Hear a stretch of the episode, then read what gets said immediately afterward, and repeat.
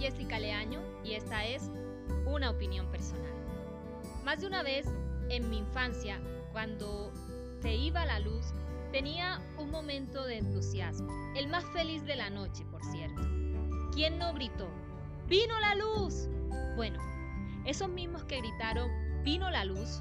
También en algún momento de su infancia, por los apagones, les tocó prender la vela o prender la lámpara en lo más alto de la casa. De hecho, la oscurana de entonces, por los apagones, permitía que las familias y las personas se sentaran juntos en la terraza, en la sala, y allí en el lugar donde se reunían, se ubicaba la lámpara, se ubicaba la vela, en el lugar más alto de la casa para que le diera luz a todos. Por cierto, nadie, absolutamente nadie, se atrevía a moverse una vez se iba la luz del lugar donde se lo cogiera la oscurana hasta que alguien, algún valiente en casa, se decidiera a prender la vela o a prender la lámpara. Yo decidí prender mi lámpara a los 13 años, cuando reconocí a Jesús, cuando admití que necesitaba a Dios en mi vida. Me declaré abiertamente cristiana. Cristiana. Esa palabra me trajo problemas una chica con la que estudiaba en ese momento y la que se la monta o la que se la montaba a todo el mundo en el salón, se le dio por montármela a mí solo porque yo me declaré abiertamente cristiana. Ser cristiana en ese momento para una niña de 13 años en un colegio no era fácil. No sé cómo lo será ahora. Pero evitaba hasta salir al recreo solamente para evitar los insultos y la montadera de esa niña, a quien por fortuna ya perdoné. Pero bien, en ese momento me tocó, por el miedo, esconder mi lámpara. Y así mismo pasaba en esos episodios de la infancia cuando los apagones se presentaban con mucha frecuencia en la costa, en el pueblo, en este caso en San Pues.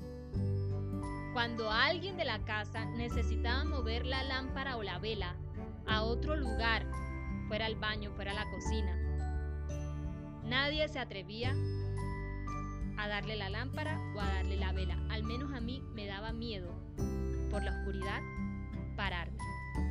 Y siempre le tuve miedo a la oscuridad cuando niña. Ya no.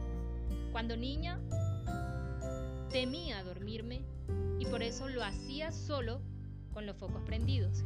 Mis papás, cuando se daban cuenta y calculaban que ya me había dormido, iban y apagaban los focos. Bien, pues a la vida real, o más bien a la vida cotidiana, me tocó aplicar eso. Por miedo, escondí la lámpara. Pero luego crecí y lo superé. Ya no me daba miedo decir que era cristiana. Es más, lo profesaba con orgullo y hasta ahora profeso con orgullo. Soy cristiana. Pero ¿hasta qué punto? El señalamiento de muchos ahora, quienes consideran que ser cristianos es sinónimo de ignorancia, solo porque relacionan la palabra Dios, que es mucho más que una palabra, con la palabra iglesia, con la palabra pastor o con la palabra diezmo. Su alcance nos limita hasta ese punto o a veces creen que ser cristiano es sinónimo de perfección. Y es realmente un error, porque de hecho nos convertimos en cristianos o nos convertimos a Jesús y vamos a Dios solo por estar quebrados, por estar rotos y por tener un vacío tan grande del tamaño de Dios, razón por la que solo Dios puede llenarlo. De manera que esas definiciones y esas relaciones que hacen las personas que no son cristianas han hecho que muchos se encierren, pongan su luz debajo de la mesa y no salgan del closet, no sean capaces de decir abiertamente que son cristianos. ¿Te ha pasado? ¿Estás en el closet? ¿Te da miedo, te da pena que te señalen y te definan como cristiano por todo lo que puede implicar? ¿Hasta qué punto en nuestro trabajo, en nuestro diario vivir, en nuestras relaciones familiares, interpersonales y como amigos, podemos ser luz? ¿Hasta dónde alcanza nuestra luz? Te preguntas, es que cometo muchos errores y por cierto, son más los errores que los aciertos. ¿Cómo hago? Pues te recuerdo nuevamente, esa fue la principal razón por la que llegaste a Jesús. Por tus errores y por reconocer la incapacidad que tienes para poder resolverlo solo y que necesitas de alguien más fuerte y más poderoso que tú para hacerlo. Por eso te recuerdo que no nos debemos avergonzar del Evangelio porque el Evangelio es poder de Dios y esa palabra es clave. El poder de Dios es el que te habilita para poder seguir adelante, para no sentir temor, para poder profesar abiertamente tu fe, decir a dónde estás y a dónde vayas que eres cristiano.